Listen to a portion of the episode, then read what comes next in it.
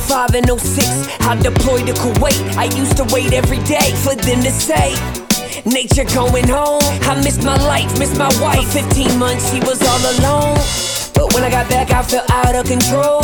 Feeling entitled, I put my life on hold. I keep on drinking, so I'm sinking in a river of liquor. Me and my wife weren't alright, I didn't reconnect with her. I had a business, insurance agent, and rental properties. But is there something bigger than this? I know there's gotta be, so I invested in myself. I started seeing coaches. Life is a camera, I fixed the lens, and now I see in focus. Now my life's unrecognizable from my life just a couple years ago. 17 plus years years of marriage, it's never been better than this.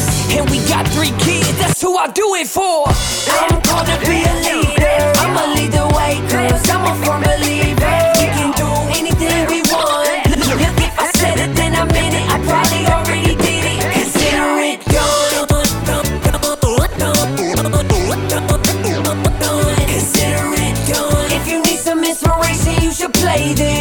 Championship Leadership Podcast. Hey, Bailey. Championship, championship, champion, championship leadership podcast. Championship leadership podcast with Nate Bailey. Hey, what's up, everybody? Welcome back to the Championship Leadership Podcast, and I'm excited. We have Don Mann back with us. Uh, Don was on, I don't know, it was probably a year and a half or so ago, but just had the opportunity. If you're watching this, I just happened to have that wasn't planned, by the way, but I just happened to have my Surviving Man T-shirt on. Had the opportunity to to be a competitor on the show Surviving Man that was hosted and kind of created by our guest today, Don Mann, former Navy SEAL, New York Times bestseller, as well as uh, with co-host Randy Couture, former UFC world champ. So thanks, Don, for being here. Renee, it's a pleasure. And you know, one of my favorite parts was getting to meet you in person. you know, we talked and we Yeah. I've been on your show before, but it was really nice to meet you in person. And uh, you are such a and I'm not saying this because we're I'm on your show or anything, but you're such a professional and you're low key and you're unassuming and you're you just give everyone else credit where you deserve so much credit yourself that you never even will bring up. So uh, you're so modest and humble and it, was really nice to get to meet you in person. Yeah, well, uh, thank you for that. I appreciate it, and it was uh, was awesome to be able to meet you in person as well because I know we had gotten to know each other a little bit over, and that's really the reason I got on the show. I've talked to a lot of people. You know, we would all ask each other, right, how we found out about the show, and and you were just talking about, I think, before we hit record, that you you know you have social media, but you don't really even know it. But the reason I found out about your show was through your Instagram because someone on your team posted the trailer of it. And I was like, oh, wow, that looks so cool. And then I had the thought, I wonder if they're looking for applicants, contestants, which I did a little digging and saw they were and, and put my application in there. And shortly after that, got the email back. Uh, they wanted me to come on the show. So happened really fast, but it was awesome, awesome experience. Glad you had some there. Yeah. You know, one of the things you said, I get this a lot. You said it a few times. You're like, oh, man, you're a lot bigger than I thought you were. You were. I couldn't believe how big you were. I always see I see you sitting down during the interview. Yeah, exactly. Right, right. Yeah, yeah. I was a little. My daughter just said that too because she watched the show and she was like, "You were a lot taller than most of the people there." I was like, "Yeah, Yeah. yeah, yeah I was," but I guess that's kind of normal for me. But uh, I think you, Tariq, and Chris probably the three Yeah. biggest guys there. yep, definitely. Yeah, yeah. Tariq's a big guy too. He's he's Yeah. actually probably a little bit taller than me, I think. But anyway, so tell us a little bit. How did this show, Surviving Man, come about? And maybe you could even explain a little bit more in depth of what it is. All right, Nate. Well, Bob C. Fell, who's the director and the producer of the show, he's been in reality TV show business, I mean, for many, many years. And that's his thing. Plus, he works with celebrities all over. His company's called Celebrity Shop or C Shop TV. And I met him maybe eight or nine years ago, seven, eight, nine years ago, because I did a little bit of product endorsement for him. And I got to know him, and I, then I got to meet his wife, Toli, and we became friends over the years. And he knew that I train people with for different things. And he said, you know, someday I want to do a show where you're training people to be SEALs or climbers or something like that, or adventure racers. And would you be okay with that? I'm thinking, yeah, well, who's going to watch a show like that? I, I didn't really get it at that point. Yeah, yeah. I said, sure, Bob, I'll do that. Uh, but then years went on. I never even told anybody about it. And then last year, he said, you know, I want the show to be called Surviving Man. I said, "Oh boy, I don't know that title. I don't know about that title, but um, I guess I'm okay with that. But what would it be?" He said, "Well, we'll get the really good, strong competitors and great shots, and these young studs, and they'll come up and compete against you." I said, "Bob, I'll get crushed. They'll kill me like in mi- five minutes." I'm 63 years old. Even when I was at my finest shape and shooting condition and everything, I'd still get creamed by these the guys who were there. And I said, that's not a good idea. He said, no, you know, you're being humble. And he saw me do some exercises, some shooting. He said, see, you still got it. I said, no, I don't. and and I, I would tell him, I said, uh, I said, you could fool the fans, but you can't fool the players. Somebody who doesn't understand that slow shooting or the groups aren't that tight or those push-ups are okay but that's only a few of them if somebody just saw that they'd think oh that guy's in great shape but if you really understood what was going on that's not 100 push-ups and that's not fast fast tight groups uh-huh. so i could fool the fans but not the players those who really know i said bob that won't work it won't work at all and we were in disagreement with that for many months every phone call I said, Bob, that's not going to work. That's not going to work. I said, I'll get slaughtered. You'll you won't even get one episode out of that. so so then I, we were talking, and I start. I thought about it for months. How we're going to make this work, and I thought about it all the time. I was thinking, okay, now I know. I don't know if I shouldn't say a whole lot right now because the story's not out how it's going to unfold. Yeah. But I came up with a reason, which you know about. I came up with a reason to have top top competitors like you and other people to apply for this program and all show up at one place and then more of the story unfolded mm-hmm. that i yeah. discussed with bob and then he said that's brilliant that's what we'll do that's brilliant and so yeah. it was kind of a surprise to everybody yeah right. But I, I love the way it worked out because it was it's kind of realistic yeah yeah so I, I like that twist in it and it gave us nine extra episodes. It would have been one if we did it Maybe I don't know. I, yeah, you probably are shortchanging yourself a little bit there, but yes, it was an awesome, awesome experience for sure. How much of a part did you have in who was going to be on the show, or was that a part for you at all? You know, Nate, when I saw you, that was a total surprise to me. Really? Uh, when I saw you in the Zoom call, okay. Uh, I had zero, zero say in it.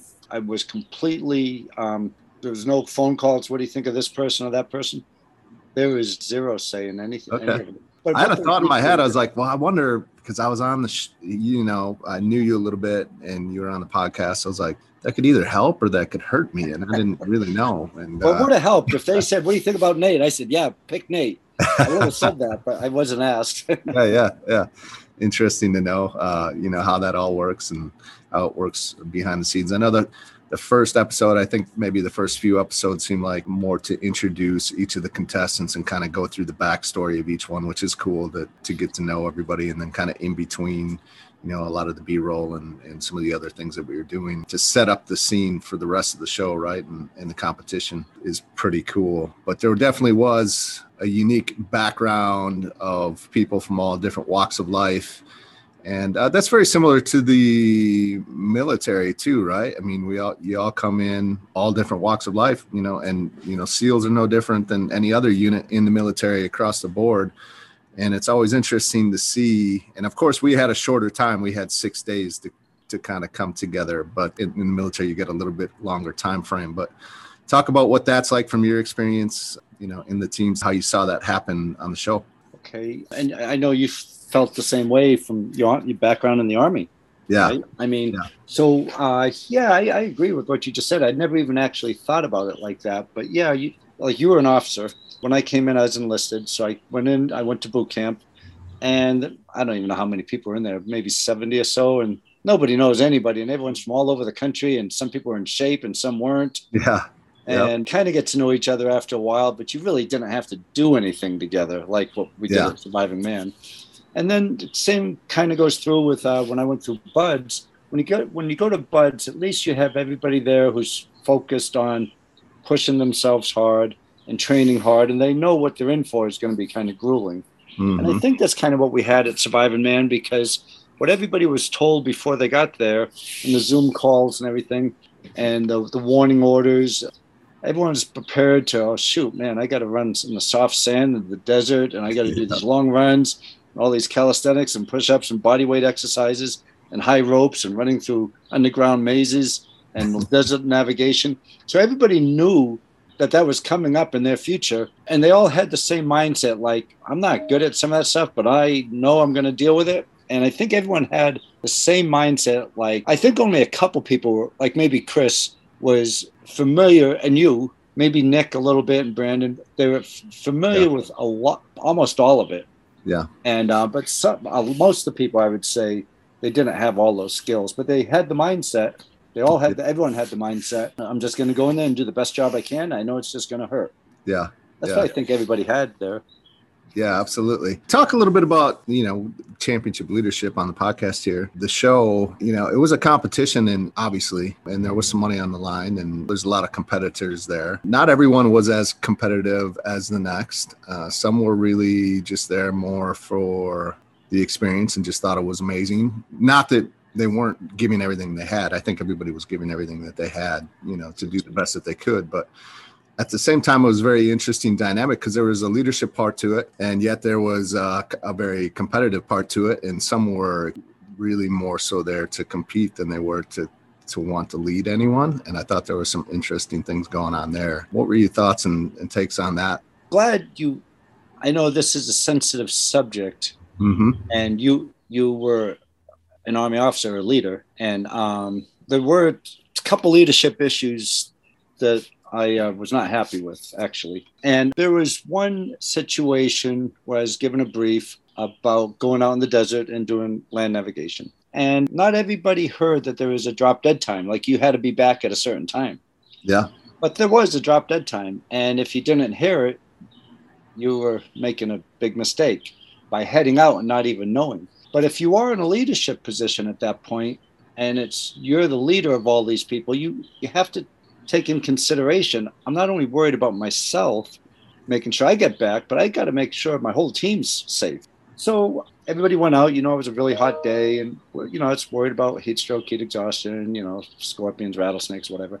Yeah. But there were people can snap ankles, and and those things could happen.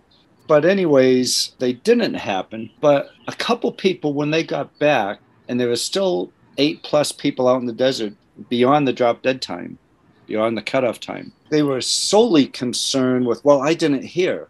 What about me? I mean, my points, I'm going to lose points on this. That's not fair. I said, hey, wait a second. You got a whole team that's not accounted for. You got mm-hmm. people out there. Worry about that first. Yeah, right. So I had that conversation a couple of times with a couple of different people. And and these aren't military people. I mean, you and I, that's embedded into us, that type of thinking. And this isn't a cut down on anybody because the people who were there, like you perfectly said, they were athletes and competitors. Mm-hmm. And they were there to win. I mean, that's how great athletes think. Yeah. But then when you put on another layer, well, you're not only here to win, but if you happen to be in charge of the whole group, that's your primary focus. Yeah. So the conversation I had was okay, if you are in the lead and you have the most points, we are going to make you the mission interim commander. And that would mean if you have the most points, whoever it might be, if you have the most points, you will be the interim commander until somebody with more points comes in and takes your position. But in the meantime, if you have the most points, unless you turn it down, you're the interim mission commander. And that means you're just in charge of the mission.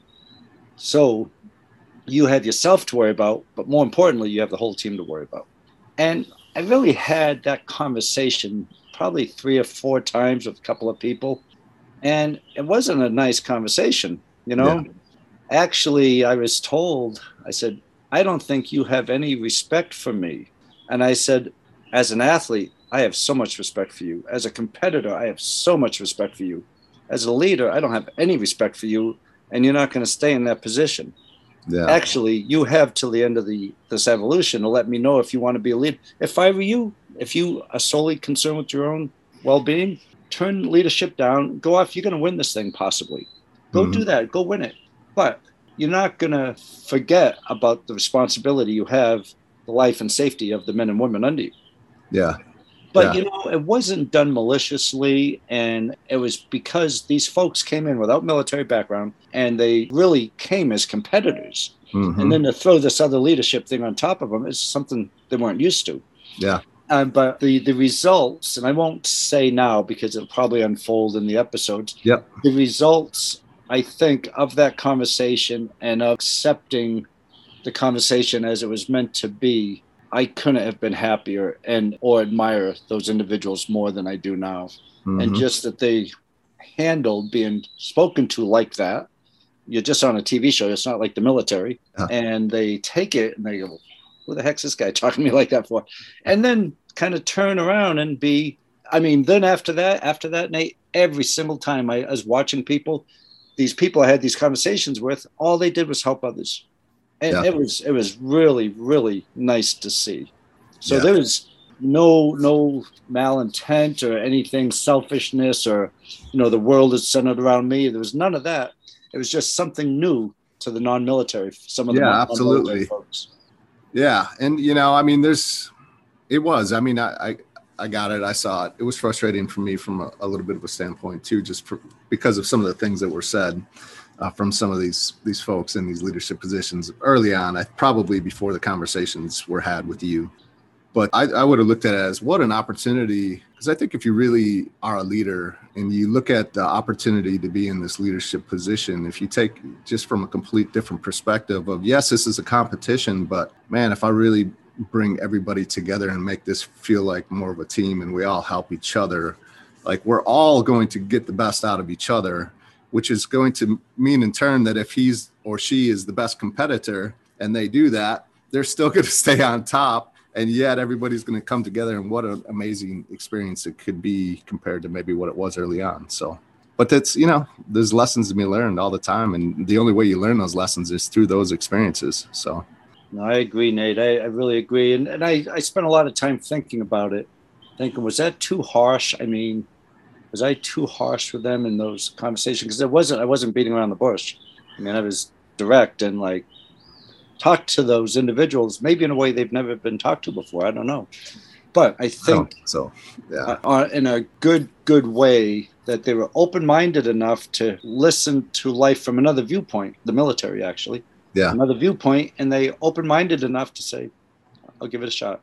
And then not only will I give it a shot, I will try to be the best leader I can possibly be, and I hope to win. That yeah. mentality I felt that happened after the fact. Well, I think the results that you saw after that are all you need to know on some of those questions you might have for yourself, if, whether you were too harsh or not. It, it seems like it worked and was up for the best. So I, think it was awesome. What what was the experience like for working? Had you met Randy Couture before? Just or, on a phone call. Just on a phone call. Okay. And, oh, actually, and and then before the show started, I went to his gym. Yeah. And he has a bunch of wounded athletes and military vets, and we sit on his gym floor and everyone goes around and talks of the story. And my God, some of those stories were they were gut wrenching hard wow. to have these poor vets come back. Oh my God, it was just uh, I you couldn't make up stories as bad as these lives turned out to be. And I was thinking, boy, Randy Couture is doing these for just for vets and for athletes. The more I get to know Randy, I mean, even if he did nothing as a super sports hero, he is the MMA champion and the one who saved the MMA and even if it wasn't for anything like that, I have so much respect for that guy. He's such a great person, and he's so humble and down to earth, and great sense of humor. And uh, I, I, love working with him. Yeah, no, I I had the same impression of him, and uh, I think every I know everybody else did too. I mean, just uh, an amazing man, just like yourself, and uh, it was really all the way around. I mean, everybody involved. I, I came away super impressed with uh, just all the people involved, the friends and the team that you had that you brought with that were helping out behind the scenes, and it was incredible. What's it like to have to put something like that together? Because I know they were long days for us, but I know that uh, that wasn't nothing compared to what you guys were doing every single day.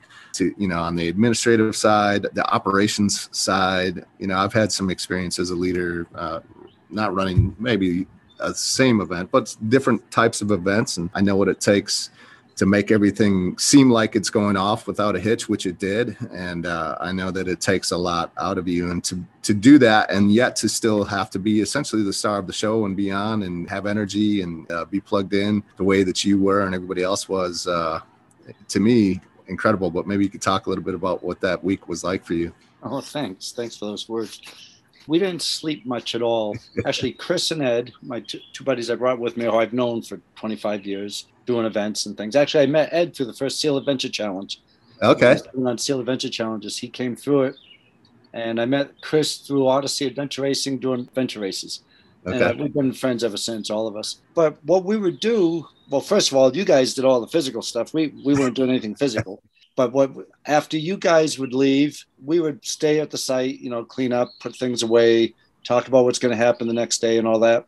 And then we would go to Denny's restaurant and stay there till midnight to one o'clock every single night. Yeah. Just doing all the scoring and the leaderboard. Yeah. The leaderboard we wanted to make because Chris and I we we needed a way the reason all the events came about as they did is I didn't want the top shooter in the world come in and just beat everybody. Yeah. I didn't want the studliest physical fitness specimen come in and beat everybody. Kind of wanted to get points.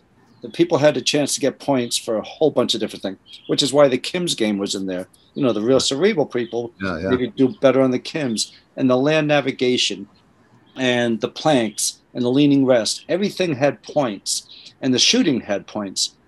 So if you're really good at them all, you were going to win. If you had one weakness, you know, but if you were exceptional at one and not good at all the rest, you weren't going to win. That's kind of like like a triathlon. You can't set up a triathlon so the best swimmer is going to win it. Yeah, or the best right. cyclist. You have to have it so it's well rounded.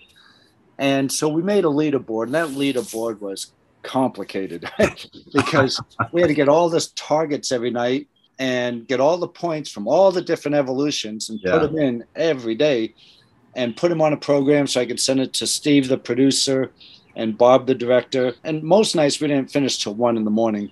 And then we'd be up at five. So we slept four hour nights, probably 4 uh-huh. hours a night. Everyone had a really good sense of humor. Meals were McDonald's in the morning and Denny's at night, and yeah. um, just coffee and coffee and coffee. But we're, we're really, really happy with the way it came out. And now I'm working with Steve, who's doing all the editing, and he'll call. He says, I just need to make sure that this person had the second most points and planks. And I mean, everything was down to a science. And that's how we wanted it. And I felt like the duck, you know, it looked like maybe to a lot of people the duck was swimming across the water smoothly, but underneath it was frantic. but that's how it just happens to be at these things, yeah. I think, for us. Yeah, absolutely. Well, you guys did a phenomenal job with that very impressed, definitely. And and uh, the show was an amazing experience. We got to do a lot of uh, just incredible different things. The evolutions were all awesome and and uh, very fun, very challenging. You know, that's um, you know, I I have experience with shooting, but not a yeah. ton. Some of these guys are like competitive, like all out, like.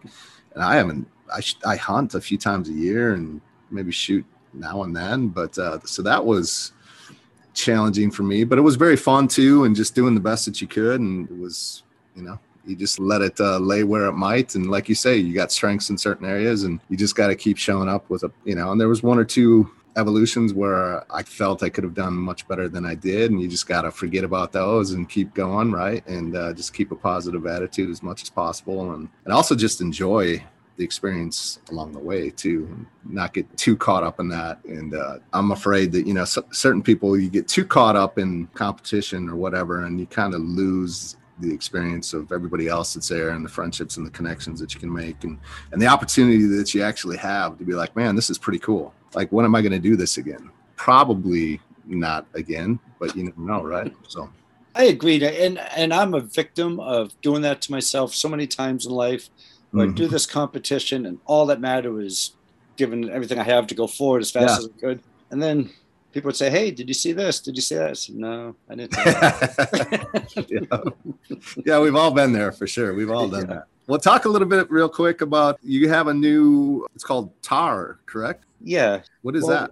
Okay, so so I'm I'm older. I'm 63, and I was around when the marathon boom was big in the 70s. Mm-hmm. And took over my life. I just loved the marathons, you know, and I just, before I was a marathon, before I was a runner, I ran Boston Marathon because I thought I could just put one foot in front of the other and not and not quit. And I wasn't even a runner yet. Then I did 30 more in that three year time span, and then went on to the ultras, and I just loved being a marathon runner. Yeah.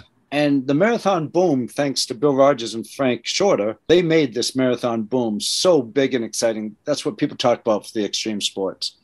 But then in 1979, when Sports Illustrated had an article on this new race out in Hawaii, the Hawaii Ironman, Mhm. somebody gave me that May 79 issue of Sports Illustrated talking about this big, big race. And the marathon was just part of it. And Yeah. my God, I went out there. That changed my life for the next 10 years. Wasn't the Ironman. first And- one a group of SEALs? Pardon me? Wasn't the first Ironman a group of Navy SEAls?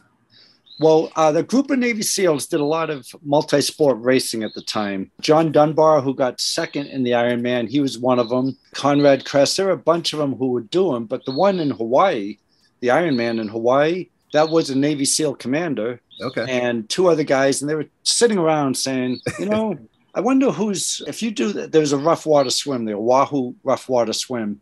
And then there was around the island, 112 mile bike ride Yeah. that people would do every year. Then they had the Honolulu Marathon, Yeah. and they were talking. I wonder who would be the toughest of the three. And then someone said, "Well, if somebody could do all three, that'd be a real Ironman."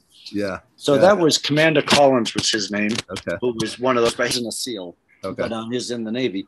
And anyways, um, so that was like out of this world, a race that big. And, and so I went out there to do that, and that changed. Then I was so excited because now there's three sports, Yeah. and you're getting upper body workout instead of just running all the time. And I love the cycling, but then that took over my life big time. I mean, hmm went on and did many, many, many triathlons. They got smaller and smaller and smaller, but then also we got doubles and triples going on and off-road Ironman. But then all that stayed super exciting for me for about 10 years until adventure racing started. And now there's 10 maybe sports, mountain biking and climbing and ice, everything that's harder. And you have everything on your back. You're carrying it all in a backpack and you're going up 500 to 600 miles. You're not in a city like an Ironman. You're out in the mountains somewhere. And boy, then my life was really taken over, taken over by all that, and I just completely fell in love with the sport. Had an adventure racing academy, wrote the first book on it, and did every adventure race I could find. And then obstacle course race. Actually, Joe De Sena, who used to do my adventure races, Joe said, "Don, we got to come up with something new. Something new has to happen." And he came up with Spartan. And and I was the CEO of an obstacle course racing company called Battle Frog. And even then, I didn't really get it. You know, I was thinking, well, boy, all these obstacles are man made and they're in a park and you're running around in a park and jumping, getting muddy. But what I did get was it got 10,000 people a weekend off the couch and racing. And I Yeah. love that part because marathon to triathlon to adventure race, things were getting harder and harder and harder. Now, all of a sudden, two or three hours around a park, I wasn't capturing the greatness of this new sport that Yeah. Joe really was helpful in developing or super beneficial for the sport's sake. But as the CEO of a Battle Frog of Obstacle Course Racing Company, I realized we had a big warehouse. We had a construction crew of like 20 people. We had all these big trucks. We had to build all these obstacles in the warehouse, load them up, go build them on some place for three days. The Yeah. races would come through Saturday, Sunday. You tear them back down. People are unhappy because of what we did to the land. It was so expensive. I always thought, why not just use terrain? Not use kind of like in adventure racing hmm not use man-made obstacles. Let's use real rugged terrain. And it was funny because right before this call, I was on the phone with Brad at Front Sight because Okay. that's probably going to be the first race at Oh, Front Sight. very cool. yeah. Yeah. And so then Jay Smith, who's legendary world-class climber, him and his wife Kitty Calhoun, are two of the most well-known climbers in the world. And uh, actually, Jay taught me to climb back in the early days of SEAL Team, and Wow. he's legendary. He uh, he put on a ropes course for us once at Primal Quest Adventure Race, and he broke a world record. It was six miles long with these giant rappels Tyroleans. No way. He just only knows how to do big, big things. Yeah. So terrain adventure racing, the concept is more physical than an obstacle course race. Where obstacle course race is fun and exciting, and Mhm. there's high ropes and it's muddy, and but terrain adventure racing is using natural terrain. It's not tearing up the land and all that, Yeah. but it's making natural obstacles. We're calling them challenges, and there's ten stations. You get to a station, and there's five challenges there. And if you get to one station, it'd be a body weight station. Every other station's a body weight station. The ones in between the body weight stations are rope stations. Oh, cool. So one body weight station, there'll be there'll be a placard there say, okay, um, tricep push-ups or or regular push-ups or close grip push-ups. But there'll be five exercises you have to do. Then you get your card punched. Then you run off to the next one. Then there's a rope station where there's five low to the ground ropes challenges that are for functional fitness. You do Mhm. all five and you get your card punched, you run off. So there's 10 of these stations. So there's 50 stations, 50 exercises. and about a 10K. Actually, tomorrow I'm going to do a time trial here in Virginia of the course that's going to be here in Virginia. And so, really, when someone's done, and I'm not trying to say this is going to be way harder than obstacle course racing, but they'll have run over six miles and done 50 exercises, and Yeah. none of it's going to be easy. Right. And um, you know, like for instance, squats. If it says 30 squats, some people might have to take 10 sets to do 30 squats. Yeah. But the card there says 30 squats. You do 30 squats and you move on to the next one. And so you get to these conditioning areas, and each conditioning area has five exercises. And there's, there's 10 of those. So it's called terrain adventure racing. And then when we started thinking, we've been getting a, because of Surviving Man, a lot of people want weapons in it. And I wanted two themes for terrain adventure racing a natural, woodsy uh, feel. I didn't want a lot of bright colors or balloons or Uh huh. the carnival circus Yeah, look. yeah. Just wanted so if you looked in the woods, you couldn't even really tell that there was a race course there. Yeah. It was natural. But I also wanted a patriotic theme to it too. Mhm. So there's a flag raising, and there's music, there's patriotic music, and um, so you're grateful for our country, and you're grateful for the land it's on, and you're pushing yourself hard. And as far as the big, all the bright colored stuff that you see at all the races, just didn't want any of that. Just want Yeah. it natural.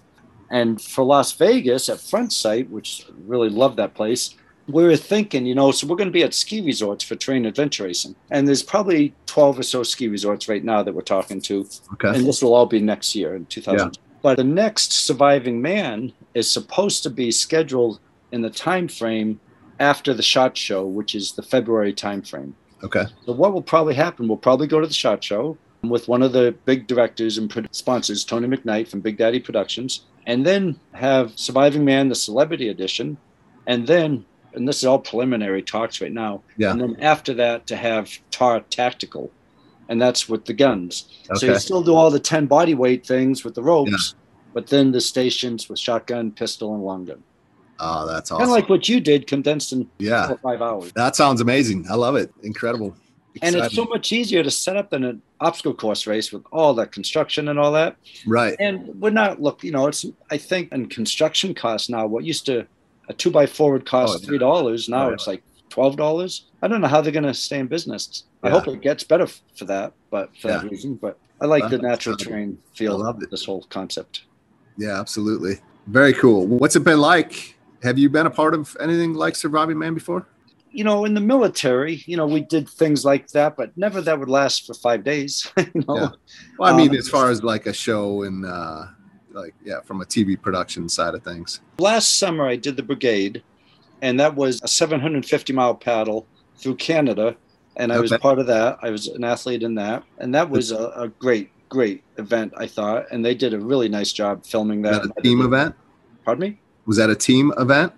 Yep, there were 10 of us who started. Nine of us finished, Okay. and it was um, 750 miles. And the same way the, the early explorers in Canada explored Canada and did the fur trading and all that, we replicated what they did in the big, giant 600 pound boats. And then we had rapids, and then we had all types of boats and portages over the, the mountains. It, it was hard.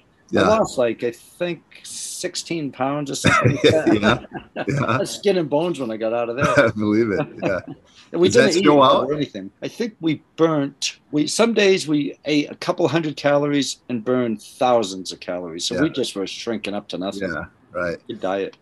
Is that show released? Oh yeah, that was released, and it was on the Outdoor Channel. Okay. It was a Canadian show, but it was broadcast in the U.S. too. Got it. Very cool. Yeah, the Brigade. Yeah. Yeah. Actually, it's funny because um, it was the same thing like what you went through. Yeah. I was just one of the contestants. And they, I said, you know, I'm over 60 years old. They said, yeah, we know, we know. So the oldest one, they actually, I think I was older than all the parents, the other people. there were grizzly bears up there and there were Oh, polar wow. bears up there. Polar And I was bears? thinking, polar bears, yeah. I have No pictures way. on my phone of the polar bears up there. And um, when we were in polar bear country, in the areas where there were polar bears within 100 meters of us, we had two big Native American Indians with shotguns protecting us so Yeah. we could sleep there on the ground. Oh wow. Yeah, they they hunt human beings. They're the only animal that. I was gonna say they do, yeah. And uh hope your security didn't fall asleep. you know, it was really like you think of a reality TV show of, you know, the contestants doing their thing and next door there's a big hotel with all the staff and everything. Uh-huh. It wasn't like that at all for this yeah. group. I mean, we were out there paddling every day and, and camping out every night, but they were next, you know, on another island camping, going through the same hardships we were. Yeah. And yeah. they didn't have any food really either. You know, they had more than we did, but there was a real deal being there with them, with the crew. Yeah, very interesting. Well, as we wrap this up, what are some uh, lesson or two that you really learned from the surviving man experience up until this point? It's still kind of going on, right? Because it's getting ready to be released. Get some cool feedback, and I'm really excited, of course, to see how you guys all put it together and what the storylines come out of it from us being there. But for you, on your side of things, what was a lesson or two that you really learned through this experience that might help someone else listening in? You know, Nate, I think early on in our conversation today, we talked about leadership and how I had to have a conversation with a couple folks because I'm coming from my mindset. And I was talking to folks with a different mindset. Mm-hmm. Neither was right or wrong. I think where I probably got a better understanding or what I came out of it as far as leadership goes mm-hmm. is that people come from all walks of life and they come with different agendas and it doesn't make anybody right or wrong but it does mean that you can you can see eye to eye and if you can talk and you can discuss in a nice way and not a nice way but in a, a way that's right to the point what has to be done well this is where i'm coming from well this is where i'm coming from that if that can be done a lot of times it can go smooth sailing after that yeah. as long as there's good communication and a good understanding and i think a lot of times maybe when leadership doesn't work is when there there is not that understanding yeah. from who's ever given the direction and whoever's receiving the direction. And I think if a person understands the mission, understands what has to be done, accomplished in that mission, and what the consequences could be if that is not done, if those objectives are clearly stated, I think leadership becomes much more attainable. And the other thing is, everybody there it was fun watching you, everybody Everybody yeah. at some point gave input from the leadership position, and everybody also received input as a follower. So everybody were great followers and great leaders, and I think a great leader has to be a great follower too. Yeah, 100%. Absolutely. Well, I appreciate you coming on. For those that are listening, I know you said you're not on social media all that much, but Never, has, you have written some incredible books. And really, the one that I came across that had me reach out to you initially was your Inside SEAL Team 6 book, which is tells a lot about your story and your life which was an incredible book. And I know some of the contestants didn't even know you had that, but I was like, "What? You guys haven't? You guys haven't didn't know that he wrote this book? It's, it's uh, awesome book, incredible read. So if anything, go check that out. Very well done. So, but yeah, thank you so much, Don. I really do appreciate you and uh, everything you've done for me and, and that you're doing for others. So, thank you, Nate. It, it's so good to see you again, and I look forward to staying in touch. Absolutely. Have a great day. Thanks, Nate. Bye bye. Let's go. Let's, let's, Let's go! In 05 and 06, I deployed to Kuwait. I used to wait every day for them to say, Nature going home. I missed my life, missed my wife. For 15 months, she was all alone. When I got back, I felt out of control. Feeling entitled, I put my life on hold. I keep on drinking, so I'm sinking in a river of liquor. Me and my wife weren't alright, I didn't reconnect with her. I had a business, insurance agent, and rental properties. But is there something bigger than this? I know there's gotta be, so I invested in myself. I started seeing coaches. Life is a camera, I fixed the lens, and now I see in focus. Now my life's unrecognizable from my life just a couple years ago. 17 plus years years of marriage, it's never been better than this. And we got three kids, that's who I do it for. I'm called to be a leader. I'ma lead the way, cause I'm a firm believer. We can do anything we want. If I said it, then I meant it. I probably already did it. Consider it done. Consider it done. If you need some inspiration, you should play this Championship Leadership Podcast.